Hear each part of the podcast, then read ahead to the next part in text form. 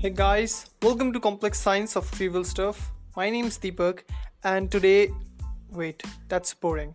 Let's just get started. Alfred Nobel was a Swedish chemist who had more than 350 patents, but I guess he was best known for his invention of the dynamite. So he was quite famous and successful too. So he was able to accumulate huge wealth before dying, and since he had no children, um, neither did he have a wife. So he created a will in which he had decided that he would give away all his wealth in the form of five prizes. These five prizes came to be known as the Nobel Prizes, which are given in the fields of physics, chemistry, physiology, or medicine, peace, and literature. This also shows the dedication of Alfred Nobel towards science and how he dedicated his entire life and then his wealth towards science.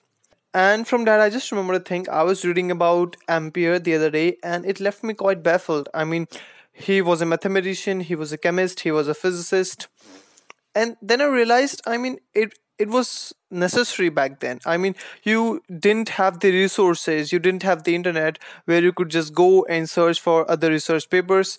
You just need to do everything on your own. If you are doing an experiment that involves physics as well as chemistry, you need to do them both yeah i'm sorry back to the topic and uh, believe me when i say or when i talk about nobel prize they literally are the highest award in these respective fields and from 1968 sweden's central bank i don't remember the name they decided to establish a prize in economics too in the memory of alfred nobel but remember this prize in economics was not chosen by Alfred Nobel himself. It was decided by the government, so it's not the original Nobel Prize. It is not one of the actual Nobel Prize, but the candidates, the nominees are selected through the same process, and this award also follows the same principles, just like the other Nobel Prizes. So, you might ask, how does the nomination process occur? So, first of all, around 3,000 nomination forms are sent to various individuals and government institutions, and then about 300 people are shortlisted and are nominated for a Nobel Prize. The winner is chosen by voting, and the one who gets majority wins the Nobel Prize. But remember one thing that a Nobel Prize, except the Nobel Peace Prize, can be shared among three people but the Nobel Peace Prize can only be given to an individual or to an institution. Okay? The nomination process is quite different for the Nobel Peace Prize. So, only the former Peace Prize winners or Nobel Peace Prize laureates can nominate individuals, and only the members of National Assembly or State Assembly can nominate individuals or an institution they think should win the Nobel Peace Prize. So, if you win the prize, what do you get? I mean, what are all the things included in the prize? So, first of all, you get a medal made of gold. I mean, of course. So, earlier, I guess it was 24 karat gold medal, but now it's 18 karat green gold medal laminated with 24 karat gold medal. I don't remember exactly. And second of all, you get a diploma directly from the hands of the king of Sweden. Wow. I mean, it's the Nobel Prize after all.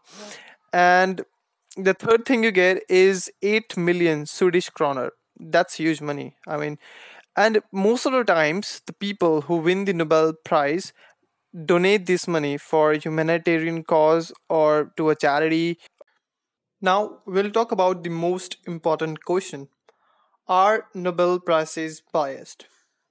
So there have been many instances in the past that support these allegations, and that's why the Nobel Prizes are often viewed as politically biased and Eurocentered.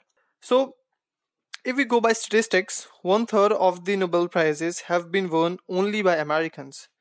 And when we talk about the Nobel Peace Prize or Nobel Prize in Literature, things get even worse. For example, when we talk about the Nobel Prize in Literature, Eurocentrism is clearly seen. What I mean is, majority of the laureates are European, and second of all, Sweden alone has won more prizes than the entire Asia combined. Wow, that is supposed to mean something.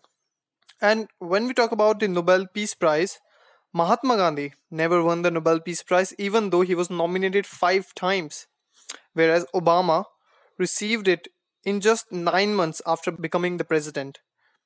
Yeah, and believe me, even he was surprised when he received the Nobel Prize.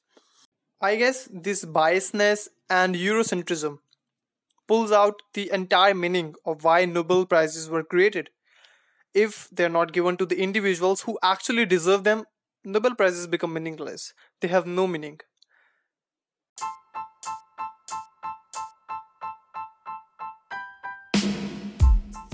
So I'll leave you with this today. I'll see you in the next episode. Till then, stay safe, stay healthy, and look after others. Ta